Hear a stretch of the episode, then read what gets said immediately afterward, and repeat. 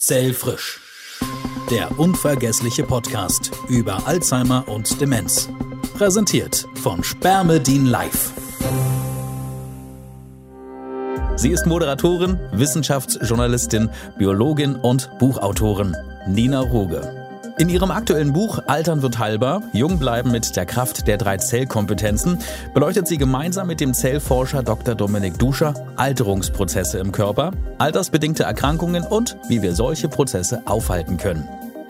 In diesem Podcast möchte sie herausfinden, wie wir Demenz oder Alzheimer vorbeugen können, welche neuen wissenschaftlichen Erkenntnisse es gibt und wie Betroffene und Angehörige mit der Diagnose umgehen. Hier ist Nina Ruge. Zellfrisch, der unvergessliche Podcast über Alzheimer und Demenz. Willkommen zur dritten Folge. Worum geht es? Es geht um die Frage, was wir im Alltag tun können, um Alzheimer und Demenz vorzubeugen und hier vor allem, wie bedeutsam das Weglassen ist. Das Weglassen von bestimmten Lebensmitteln und das auch über längere Zeit. Sprich, was bringt das Fasten, um Demenz und Alzheimer vorzubeugen oder vielleicht auch zu therapieren? Mein Gast ist einer der renommiertesten Fastenexperten Deutschlands und er steht für integrierte Medizin. Professor Dr. Andreas Michalsen wurde als Sohn eines Kneiparztes in Bad Waldsee geboren. Er ist Facharzt für Innere Medizin, promovierte im Bereich Kardiologie und ist zugleich Chefarzt der Abteilung Naturheilkunde am Immanuel Kant Krankenhaus Berlin und Professor für klinische Naturheilkunde an der Charité Berlin. Seine Schwerpunkte sind die Ernährungsmedizin, das Heilfasten, das Intervallfasten und die Mind-Body-Medizin. Außerdem ist er Autor der Bestseller Heilen mit der Kraft der Natur und mit Ernährung heilen. Danke, dass Sie dabei sind. Willkommen, Herr Professor Dr. Andreas Michalsen. Ja, hallo, ich freue mich auch. Ja, dann falle ich doch gleich mit der Tür ins Haus. Kann man heute schon gesichert sagen, dass Fasten Demenz und Alzheimer vorbeugen kann oder vielleicht sogar in gewisser Weise therapieren?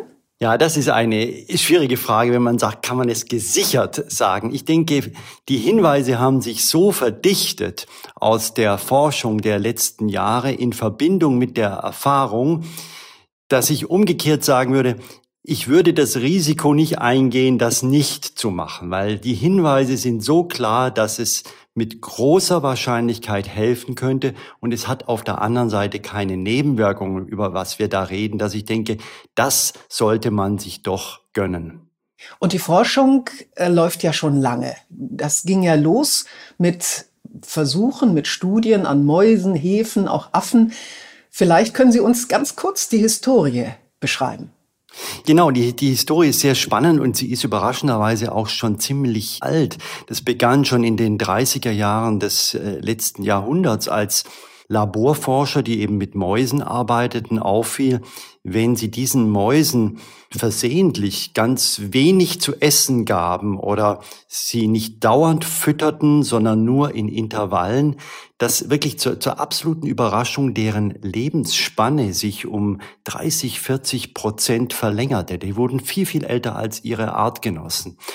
Und das hat dann über die Jahrzehnte immer mehr Forscher auf den Plan gerufen und ich muss da unbedingt den Professor Mark Matzen nennen. Das ist quasi der Papst im Bereich der Fastendemenzforschung. Der hat das dann quasi auf die Spitze getrieben und festgestellt, dass sogenannte neurodegenerative Erkrankungen, also Erkrankungen wie Demenz oder auch Parkinson, wo die Medizin ja immer noch kaum was anzubieten hat, dass die fantastischerweise sich auch bei diesen Mäusen dann nicht zeigten. Das war der Ursprung des Ganzen. Und natürlich muss man aufpassen, wenn man von Mäusen auf den Mensch schließen will. Äh, das lässt sich nicht eins zu eins übertragen. Aber das, was wir wissen, ist, dass diese Prozesse, die diese Erkrankungen, auch Demenz auslösen, die werden dann durch Fasten verzögert oder eben vielleicht finden sie gar nicht statt. Also wenn es schon sehr früh Hinweise darauf gab, dass Fasten einer Demenz, eben dann auch Alzheimer, vorbeugen könnte, welche Fastenmethoden eignen sich denn für Ältere oder dürfen Ältere überhaupt fasten? Sie müssen uns diesen Komplex gleich mal aufmachen. Ja, also Ältere dürfen fasten, das kann ich gleich mal vorweg sagen, zum Beispiel in den Fastenkliniken wie Buchinger und, und anderen Institutionen, da ist es nicht selten, dass 90-Jährige erfolgreich fasten. Wir haben jetzt allerdings die, die Aufgabe noch vor uns, dass wir das, was wir aus der Wissenschaft wissen und was angefangen hat mit den Mäusen und weniger Essen und Fasten, das müssen wir jetzt mit der Tradition vereinen. Und die Tradition, die ist ja nicht aus der Wissenschaft entstanden. Da hat man einfach angefangen, eine Woche Heilfasten zu machen oder man hat äh, beim Intervallfasten gewisse Formen äh, entstehen lassen. Und man muss schon sagen, dass so ganz präzise kann jetzt keiner sagen, welches Fasten, also ist es jetzt eine Woche Buchinger oder zwei Wochen Meier oder ist es jetzt Intervallfasten 16 zu 8, welche der Formen ist denn jetzt die beste, wenn ich die Demenz vorbeugen möchte, das kann man wirklich nicht sagen. Aber was man sagen kann, Summa summarum, also egal, Hauptsache man fastet und mit diesem Fasten wird es dann eben möglich sein, diese Prozesse, die man im Labor gesehen hat, auch in unserem Gehirn stattfinden zu lassen. Da kommen wir gleich später nochmal drauf, aber vielleicht als Wichtigstes, was natürlich unsere Hörer jetzt interessiert. Was für Effekte hat man denn jetzt bei fastenden Älteren, die eventuell schon eine angehende Demenz zeigen? Die besten Hinweise zu dieser Frage, die haben wir von einer Studie, die auch an der Charité durchgeführt wurde, wo man bei übergewichtigen Menschen über ein modifiziertes äh, Fasten äh, eine Gewichtsabnahme, eine Gewichtsnormalisierung auslöste und dann parallel über Fragebogen leichte kognitive Defizite dokumentiert hat. Was sind kognitive Defizite? Also erste Einschränkungen von Merkvermögen, Konzentration. Und tatsächlich nach mehreren Wochen dieses modifizierten Fastens war beides besser, die Konzentration, auch die Merkfähigkeit.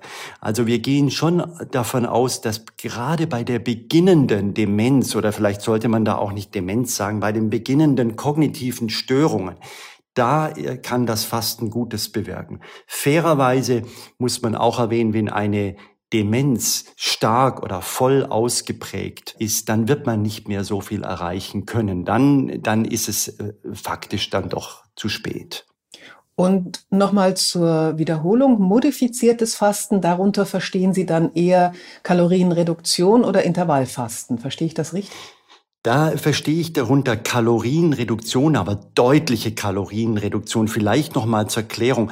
Wenn man jetzt sagt, man fastet, dann würde man ja denken, man nimmt gar nichts zu sich. Das ist aber in der Tradition des Heilfastens gar nicht der Fall. Man macht keine Nulldiät, kein Wasser- oder Teefasten, sondern es sind leichte Mengen von Nahrung, also Kalorien erlaubt. Saftfasten ist bekannt. Ähm, und das kann so eine Kalorienmenge zwischen 200, ja, wir gehen heute ein bisschen höher, bis 700 Kalorien pro Tag bedeuten. Und das nennen wir alles modifiziertes Fasten. Aber es geht nur darum, keine Nulldiät zu machen, sondern eine kleine Menge Kalorien zu sich äh, zu nehmen. Dann verträgt man das Fasten besser. Und bevor wir jetzt genauer auf die Wirkungen des Fastens im Körper eingehen, hätte ich doch gerne gewusst, wer darf nicht fasten? Ja, sehr, sehr wichtige Frage. Also, weil das Fasten sollte immer sicher sein. Ich hatte schon gesagt, das Alter ist für mich keine Kontraindikation. Auf der anderen Seite des Alters schon. Also Kinder und Jugendliche dürfen und sollen nicht fasten. Die sind im Wachstum und äh, genauso Schwangere und stillende Frauen. Das äh, sind klare Kontraindikationen. Ebenso klar sind Essstörungen. Das ist nicht selten, gerade auch bei Frauen eine Anorexie oder eine Bulimie. Also wann immer Essstörungen vorliegen, sollte man auch nicht heilfasten. Und dann gibt es eigentlich nur noch zwei Kontraindikationen, die wichtig sind. Wer unter einer Gicht leidet, also unter einer Gelenkentzündung durch erhöhte Harnsäure, der sollte nicht heilfasten. Und Menschen, die Gallensteine haben und diese spüren, also die Gallenkoliken haben, die sollten auch nicht fasten wie gliedere ich jetzt äh, diese vielen, vielen, vielen Methoden, die ja auf dem Markt auch äh, wirklich explodieren? Ja, genau, ja, wichtig. Ja, ja, wir, also wir gliedern sind zwei große Bereiche, dass wir eben äh, zum einen das Heilfasten haben. Im Amerikanischen sagt man nicht äh, Heilfasten, nicht Healfast, sondern periodisches Fasten. Hat sich die letzten zwei Jahre so durchgesetzt. Und alles andere kann man dann unter Intervallfasten subsumieren. Also alles, was länger als zwei, drei Tage ist, ist Heilfasten Heilfasten und alles, was darunter ist und irgendwelche Intervalle beschreibt, das ist das Intervallfasten. Und dann, Sie haben es erwähnt, dann gibt es natürlich aber einen bunten Kosmos von verschiedenen Formen, alternierende Tage oder 16, 8, 14, 10. Also da wächst die Anzahl der Fastenformen fast täglich. Und jetzt würde ich gerne ganz konkret werden und äh, fange sehr gerne bei Ihnen an. Ich darf erwähnen, dass Sie 59 sind. Ja, ja. Wie lange fasten Sie schon? Ach, das Fasten begleitet mich äh, schon mein ganzes Leben. Also ich war nicht immer so eifrig wie, äh, wie jetzt, aber das habe ich seit der, seit der späten Jugend äh, immer wieder ausprobiert. Aber natürlich seitdem Kommt ich... durch die Familie, wenn ich Sie da unterbrechen darf. Ne? Das haben Sie sehr früh von, aus, von, Ihren, von Ihrem Vater. Genau, ich komme aus einer naturerkundlichen Familie, fand ich früher als Belastung, heute stehe ich dazu und kenne natürlich dann eben ja, ja wirklich das Fasten von frühen äh, Kindestagen an. Und dann, als ich natürlich mehr und mehr Forschung machte, dann war es klar, ich finde, wenn man ja über etwas forscht, muss man ja auch eine gewisse Selbsterfahrung haben, sonst kann man ja nicht wirklich darüber reden.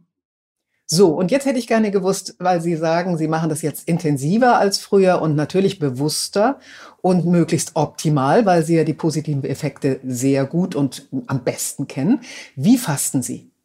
Ja, ich faste auf zweierlei Art und Weise. Also ich mache ein bis zweimal im Jahr ein fünf Tage bis sechs Tage Heilfasten. Das mache ich aber mit etwas mehr Kalorien, wie es auch der Forscher Walter Longo, der amerikanische Forscher, vorgeschlagen hat. Also ich gehe auf 500 Kalorien hoch, dann finde ich es persönlich ganz verträglich oder bisschen verträglicher. Ich habe auch kein Übergewicht und es ist bekannt, dass Menschen, die ein bisschen dünner sind, die tun sich dann mit dem ganz kalorienreduzierten Fasten auch ein bisschen schwerer. Moment, Moment. Darf ich da fragen, die 500 Kalorien, was ist das denn dann? Das sind vegane Speisen, durchaus auch Suppen und durchaus auch mit ein bisschen Einlage. Also da können auch kleine Gemüsestücke dabei sein, aber es muss eben vegan sein und es darf kein Zucker in diesen Tagen in meinen Körper gelangen. Das würde die Fastenprozesse unterbrechen, die guten Fastenprozesse.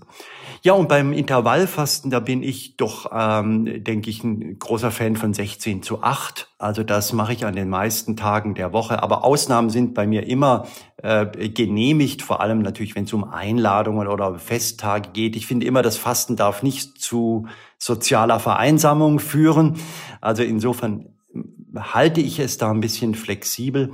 Und ich mache es dann so, dass ich spät frühstücke oder reichlich Mittag esse ähm, und dann zu Abend esse. Wobei ich aus der Forschung schon weiß, dass es besser wäre, sehr reichlich zu frühstücken und sehr früh Abend zu essen, also um 16 oder um 17 Uhr aufzuhören. Das schaffe ich aber nicht aufgrund meiner Arbeits- und Familiensituation. Und äh, wenn Sie das jetzt über Jahre an sich selbst beobachten, welche positiven Effekte nehmen Sie wahr? Auch vielleicht so ein bisschen wissenschaftlich unterfüttert. Also machen Sie uns mal das ganze Spektrum auf, nicht nur Kognitionsstärkung, sondern im Grunde die gesamten positiven Effekte sowohl des Intervallfastens als auch des Heilfastens. Ja, also das ist natürlich die spannendste Frage von allen. Also ich denke, äh, man kann jetzt nicht alles an sich selber spüren, aber, aber ähm, ein bisschen einen Hinweis kriegt man schon auch.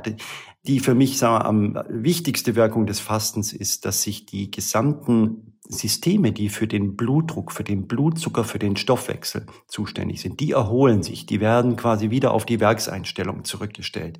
Also wir reden von Vorbeugung von Diabetes Typ 2, von Bluthochdruck, aber auch von Folgeerkrankungen eben wie äh, Arthrosen oder äh, entzündlichen Erkrankungen.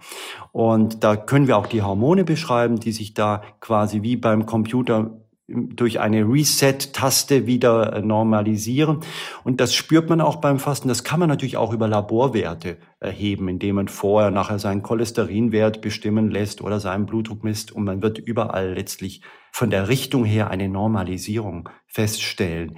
Das Zweite ist natürlich, selbst wenn man keine kognitive Einschränkung an sich bemerkt, was fast jeder Fastende beim Heilfasten bemerkt, ist, dass man mental, geistig angeregt wird. Also man ist kreativer, man ist fantasievoller, man bekommt viele neue Ideen, also man spürt auch in gewisser Weise im Gehirn diese, ja, ich würde durchaus sagen, diese inspirierende oder vielleicht auch verjüngende Wirkung auf diese Art und Weise.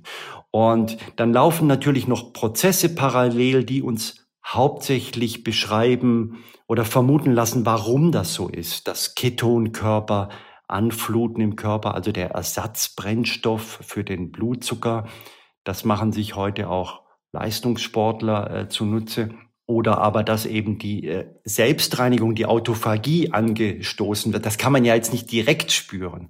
Aber indirekt fühlt man eben, dass im Körper eine Art Erneuerung stattfindet. Und das können wir eben wie beim allgemeinmedizinischen Check-up letztlich auch an den üblichen Werten, Parametern messen. Das müssen wir jetzt gleich noch vertiefen. Vorweg hätte ich aber gerne noch gewusst, haben Sie Kinder? Ja, ich habe vier Kinder. Wahnsinn. Äh, haben Sie die auch motivieren können, schon mal anzufangen mit dem Fasten? Wann sollte man denn, wenn man den optimalen Effekt für sein Leben haben möchte, wann sollte man denn damit beginnen? Naja, zwei haben noch Welpenschutz und äh, aber die die ältere Tochter, ja klar, die äh, habe ich auch schon ähm, motiviert zum Fasten. Also tatsächlich, sobald äh, der Körper ausgewachsen ist und sobald man das Gefühl hat, so ich möchte was für meine meine gesunde ein gesundes Erwachsen- und Älterwerden tun, dann sollte man schon loslegen. Wir müssen uns ja auch immer klar machen, das Fasten ist ja jetzt nichts Künstliches, sondern von der Evolution, von unserer biologischen DNA ist das das Programm, auf das unser Körper am besten eingestellt ist, auf einen Wechsel von Essen und Fasten. Also das ist jetzt nicht etwas, wo man sagt, ach Mensch, das ist doch unnatürlich. Nein, das Fasten ist natürlich. Und deswegen kann man, so, sobald man ausgewachsen ist, starten. Wunderbar. Deshalb gucken wir jetzt auch gleich mal ganz tief in unsere Zellen rein. Sie haben ja schon angedeutet. Wir wissen ja heute sehr, sehr viel, was im Zellstoffwechsel geschieht, wenn wir die Nahrungszufuhr stark drosseln oder komplett einstellen. Sie haben von der Ketonschwemme gesprochen, von der Stimulierung der Selbstreinigung der Autophagie oder eben des, des Recycling-Prozesses in den Zellen. Vielleicht beschreiben Sie uns mal, was da an, an Wunderwerk letztlich angeworfen wird. Ja, es ist wirklich ein Wunderwerk oder sagen wir so aus, es war natürlich eine Notwendigkeit da früher unsere Vorfahren, die Urmenschen immer mit Hunger zu tun hatten, musste diese Umstellung vom Hungerstoffwechsel auf den Fastenstoffwechsel, die musste 100 Prozent und ganz schnell funktionieren, sonst hätten, hätten die ja alle nicht überlebt. Das heißt, es läuft wie ein Uhrwerk mit ganz vielen Zahnrädern, dass sobald keine Nahrung, kein Zucker äh, mehr von oben reinkommt, dass sofort die Herstellung von Ersatzbrennstoff im Körper angefangen wird zu produzieren. Und das sind diese Ketonkörper. Mark Metzen nennt sie auch den Superbrennstoff.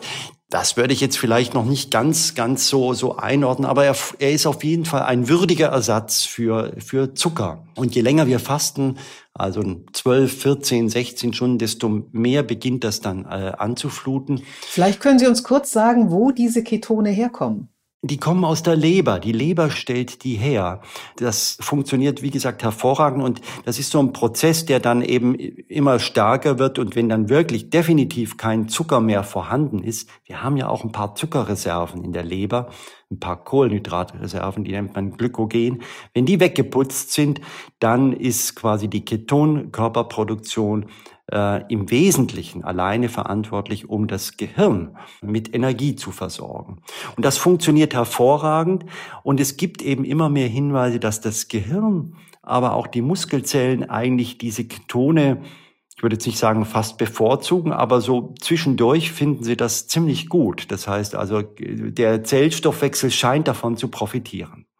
Jemand wie ich, ich habe immer Untergewicht, wie es heißt. Ich habe mal ohne medizinische Betreuung äh, ein paar Tage, ich glaube sieben oder so, gefastet, voll weitergearbeitet und es ist mir überhaupt nicht gut bekommen. Also da merkt man natürlich, wenn da auch von den Fettreserven nicht so viel da ist, sollte man vielleicht ein bisschen, bisschen sorgfältiger schauen, wie man fastet. Ja, das ist ein ganz wichtiger Punkt, den, den Sie da sagen. Also das macht einen riesen Unterschied, von welcher Ausgangslage her man fastet. Wenn jetzt jemand 140 Kilogramm hat und einen, einen, dicken Bauch und so, das sind die Menschen, die auch hervorragend fasten können und auch drei, vier Wochen. Das ist überhaupt kein Problem, weil es sind so viele Fettreserven da. Ne? Wenn jemand wie Sie normalgewichtig ist oder fast schon immer ein bisschen äh, kämpft, da muss der Körper natürlich schon sich sehr, sehr stark austarieren, um diesen diesen Energieerfordernissen noch gerecht zu werden. Und da ist es dann natürlich auch sehr gut oder quasi ein Segen, dass wir heute wissen, da gibt es modifizierte Fastentechniken, die wären dann wahrscheinlich eher angezeigt, damit bei Ihnen dann das Fasten gut verträglich ist. Ja, ich bin jetzt Fan des Intervallfastens. Das bekommt mir wahnsinnig gut. Wir sollten unbedingt noch auf die Autophagie schauen, also auf das Recycling-System und Selbstreinigungssystem der Zellen, das ja offensichtlich auch angekurbelt wird. Genau, also die Autophagie ist ein höchst spannender Prozess, wurde ja auch der, der Nobelpreis eben dafür vergeben 2016 und es ist eigentlich auch ganz schillernd, weil beim Fasten wurde ja immer von Entschlackung gesprochen. Und immer mussten sich auch die Fastenärzte ein bisschen beschimpfen lassen, weil dann die Gastroenterologen gesagt haben, aber es gibt doch die Schlacken nicht, die gibt's nur im Hochofen. Und ich selber habe auch nie bei einer Darmspiegelung unterm Fasten Schlacken gesehen. Also das war immer so ein Punkt, wo man sagt, ja, das ist eine ungünstige Formulierung, dass man da entgiftet oder entschlackt. So, und jetzt kommt auf einmal quasi die Grundlagenforschung und sagt, in gewisser anderer Weise gibt es das doch, dass man festgestellt hat, und das ist ja klar, die Zellen altern auch und über 10, 20, 30, 40, 80 Jahre sammeln sich natürlich in den Zellen auch alte Proteine an oder Zellorganellen wie die sogenannten Mitochondrien, die halt auch alt werden. Und das wird mit Autophagie abgebaut. Das heißt, die Zelle stülpt dann eine Membran um das, was sie um diesen Schrott oder um diesen Müll, den sie da los haben will, schickt dann über einen anderen Prozess abbauende Enzyme, also Proteine rein, die zerlegen das. Und dann ist das weg oder ist degradiert und auf der anderen Seite durch den Abbauprozess entsteht etwas Energie, was man beim Fasten ja auch gerne haben möchte. Also eine geniale Verbindung aus einer Reinigung und aus einer Energiebereitstellung. Und das wird sehr, sehr stark durch das Fasten angekurbelt. Es gibt auch andere Möglichkeiten, aber das Fasten ist nach jetzigem Stand der Dinge wahrscheinlich der stärkste Antrieb für die Autophagie.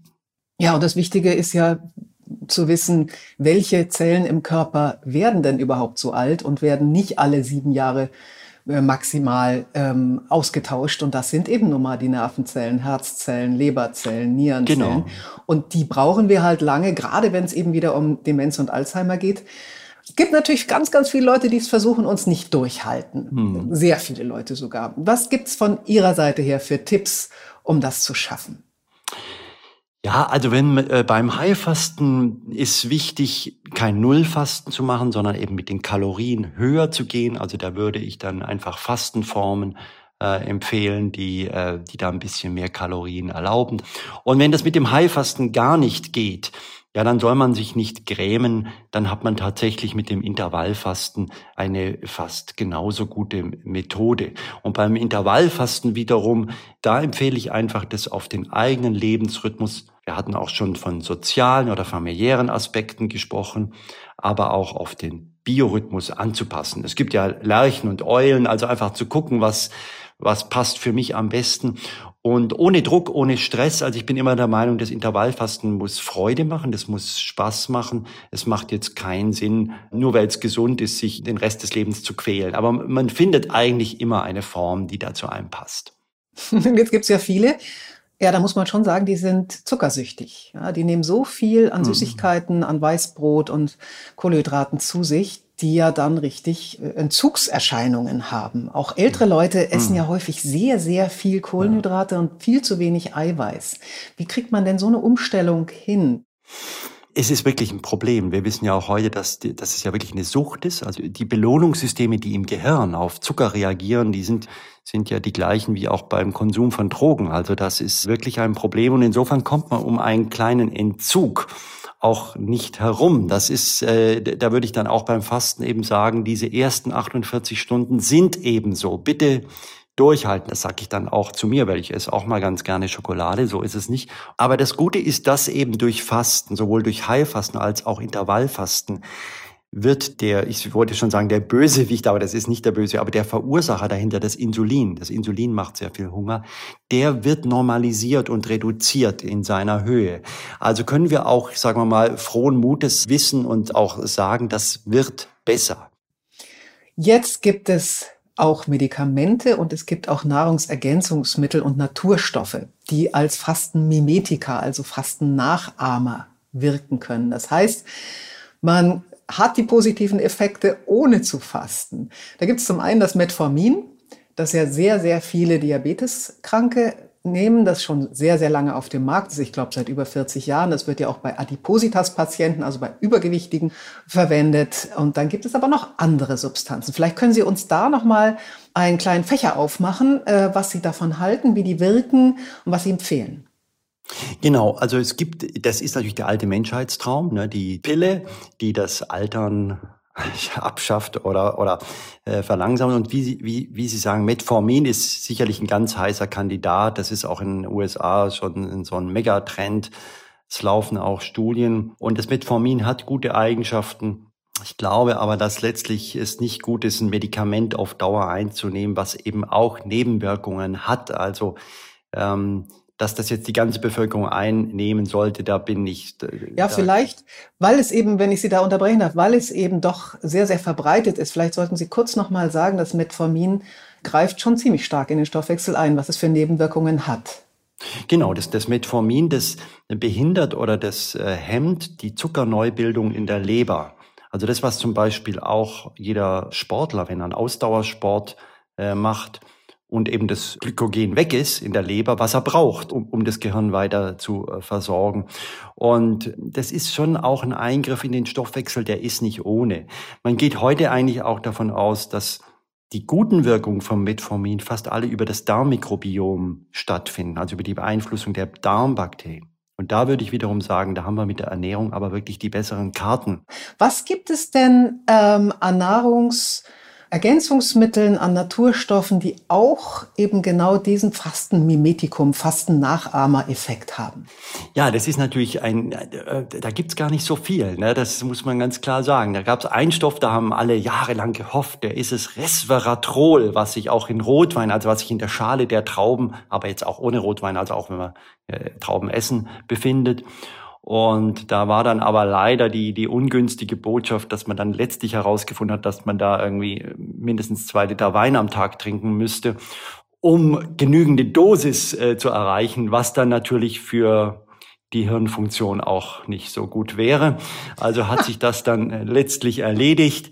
Und ähm, dann gibt es noch Stoffe wie Rapamycin, die aber auch fürchterliche Nebenwirkungen haben das ist ja wieder ein Medikament, ne? Das ist ja ein richtiger Immunsuppressor. Ja, genau. Dann gibt es die Sirtuine, das ist eher eine ganze Stoffgruppe. Da muss man letztlich sagen, gut, da, da sind wir eigentlich bei einer generell gesunden, gemüsereichen, mediterranen Ernährung. Dann ist die auch sirtuinreich. Da muss man gar nicht so sehr ins Detail gehen wo ich denke, ja, das kann man jetzt als solches sehen. Und dann ist eigentlich danach die Bühne frei für Spermidin. Das ist ein, ein Stoff, der seit Jahren sehr, sehr gut wissenschaftlich erforscht wird und wo sich das quasi, das muss man schon sagen, von der Dramaturgie her immer mehr verdichtet. Also am Anfang war es nur so ein Hinweis, dass das Anti-Aging-Wirkungen haben könnte. Dann gab es mehr und mehr äh, Laborstudien. Jetzt gibt es erste Studien am Menschen und was halt am Spermidin sehr, sehr spannend ist, dass es diese Wirkungen hat, vor allem auf die Autophagie und dass es jetzt andererseits aber auch in Lebensmitteln vorhanden ist, die, die herkömmlich sind, die jetzt gar nicht so kompliziert sind wie Weizenkeime beispielsweise. Ja, und wir produzieren es ja im Körper, die ganze Tierwelt produziert Spermidin ja auch selber in den eigenen Zellen. Genau. Nur wenn man ein bisschen älter wird, lässt offensichtlich die Produktionsmenge nach. Genau, da gibt es äh, Beobachtungsstudien, also sogenannte epidemiologische Studien, die konnten zeigen, dass also bei gesunden 100-Jährigen oder sehr gesunden über 90-Jährigen, dass die auffallend hohe Spermidinspiegel äh, in den Zellen äh, im Blut haben. Das scheint also einer der, der Mediatoren, also einer der Schlüssel zu sein, der vor Alterserkrankungen äh, schützt. Und das kann also sowohl in den Zellen produziert werden, das kann auch im Darmmikrobiom äh, produziert werden. Auch wieder ganz interessant. Also die Darmbakterien haben wirklich eine ganz, ganz äh, entscheidende Bedeutung. Und man kann es aber auch über die Ernährung oder über einen Extrakt zu sich äh, nehmen. Ne? Also das ist eigentlich eine ganz interessante Gemengelage. Herr Professor Michalsen, wie muss ich mir das jetzt vorstellen? Das Spermidin könnte damit auch präventiv für eine Demenzprophylaxe eingesetzt werden und im Gehirn kognitiv stärken. Genau, das kann man so zu Ende denken und da gibt es eben auch Hinweise. Also das Spermidin fördert die Autophagie, also quasi die Reinigung und letztlich auch eine gewisse Verjüngung der Zellen und eben auch der Gehirnzellen. Und wenn ich jetzt Spermidin zu mir nehme, dann kann das genau in den Gehirnzellen stattfinden. Sind die Gehirnzellen bereits angegriffen durch diese Degeneration, also durch diese beginnende Demenz, dann führt das dann zu einem gewissen Anteil zur Erholung dieser Zellen. Und das, was wir dann davon merken, ist, dass wir wieder besser denken, wieder besser uns konzentrieren können. Also das kann man ganz klar in einer Linie sehen. Und wer, sagen wir wie ich, leicht über 40 ist, wann würden Sie denn empfehlen, auch wenn man noch gar nichts merkt, mit so einer Prophylaxe anzufangen? Also bei diesem ganzen Thema Prävention, da denke ich immer, es kommt darauf an, ob es äh, Risiken oder Nebenwirkungen hat. Und bei Spermidin finde ich das alles sehr positiv. Ich nehme auch ein bis zwei Teelöffel oder Esslöffel ähm, Weizenkeime, je nach Mahlzeit äh, zu mir. Da kann man eigentlich sehr früh anfangen oder beziehungsweise je früher, desto besser. Da muss ich natürlich nachfragen. Es gibt ja Weizenkeimextrakte in Kapselform, die äh, viel höher dosiert sind als ein Teelöffel oder Esslöffel Weizenkeim. Warum nehmen Sie das denn nicht? Ach, das ist ja, ähm, das ist für mich immer ein, äh, ein Spektrum von Möglichkeiten. Ne? Das heißt also, ein Extrakt hat ähm, den Vorteil, man muss weniger Menge zu sich nehmen. Es ist sehr gut dosiert, wie Sie sagen. Also man hat eine sichere Wirkung und das über das Essen, über die Mahlzeit zu sich zu nehmen, wenn jetzt vielleicht die Not noch nicht so groß ist, also wir reden jetzt noch nicht über beginnende Demenz, sondern man sagt, ach ja, ich mache das jetzt einfach als Teil meines Lebensstils, das hat natürlich den Vorteil bei Weizenkeim, zumindest finde ich, dass es gut schmeckt. Also man kann es über das, das Essen äh, zuführen und ein bisschen unkompliziert ist. Ne? Aber letztlich sind beides Optionen und sowas äh, kann man individuell entscheiden. Wenn man jetzt wirklich medikamentös eine Demenz behandeln will, dann würde ich natürlich auf den Extrakt zielen. Und wenn man eine nachweisliche Wirkung haben möchte auf die Kognition, wie viele Esslöffel Weizenkeim müsste ich denn dann pro Tag essen? Ja, das ist eben noch nicht so ganz klar. Das heißt also, der Vorteil des Extraktes ist ja, dass der der ist ja spezifiziert auf das Spermidin. Also da kann man ganz klar dann also die Dosis benennen, die man da zuführt. Das weiß man in der Form nicht, wenn man jetzt Weizenkeime zu sich nimmt, weil je nachdem, von welcher Firma man die äh, kauft, wann, äh, wie die fabriziert werden, variiert der äh, Spermidingehalt. Das ist der typische Nachteil von speziellen Mikronährstoffen, die wir über die Ernährung zu uns nehmen. Es ist irgendwie einfacher, es ist natürlicher, aber es ist von der Dosis unzuverlässiger. Ja, ähm, ein bisschen Fasten, Mimetikum ist mit Sicherheit nicht verkehrt. Fasten selbst sehr zu empfehlen. Ganz zum Schluss, äh, um das Fasten noch mal ein bisschen für uns attraktiv zu machen. Es macht definitiv gute Laune, oder? Es macht definitiv gute Laune. Das kann ich bejahen. Also vielleicht die ersten 48 Stunden beim Heilfasten ausgenommen, ne, wo man, wo man so ein bisschen, ja, wie beim Warmmachen oder beim, beim Anlaufen sagen muss, da gehe ich durch.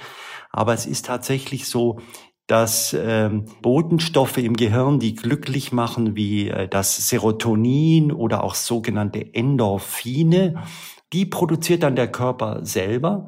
Und das erklärt uns, warum am dritten, vierten, fünften Fastentag das sogenannte Fasten High auftritt. Also wo, der, wo dann, das sehe ich wirklich jeden Tag auch bei meinen Visiten, bei uns wird viel gefastet und wo, wo, die, wo viele Patientinnen und Patienten das gar nicht glauben können, sagen, das gibt's doch gar nicht. Ich, ich fühle mich so toll und ich könnte Bäume ausreißen und ich habe jetzt heute Nachmittag Pläne für mein ganzes Leben gemacht. Also wo dann auf einmal so eine, ja, einfach äh, eine, eine Art sehr glücklicher Zustand auftritt. Und das ist beim Fasten sicherlich auch etwas, was äh, die Sache sehr angenehm macht und was auch dazu führt, dass wer einmal gut gefastet hat, in der Regel sagt, das mache ich bald wieder.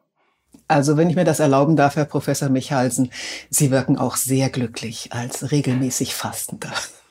Danke Dank für dieses sehr aufschlussreiche und informative Gespräch. Dankeschön. Ja, ich danke Ihnen, Frau Ruge. Dankeschön.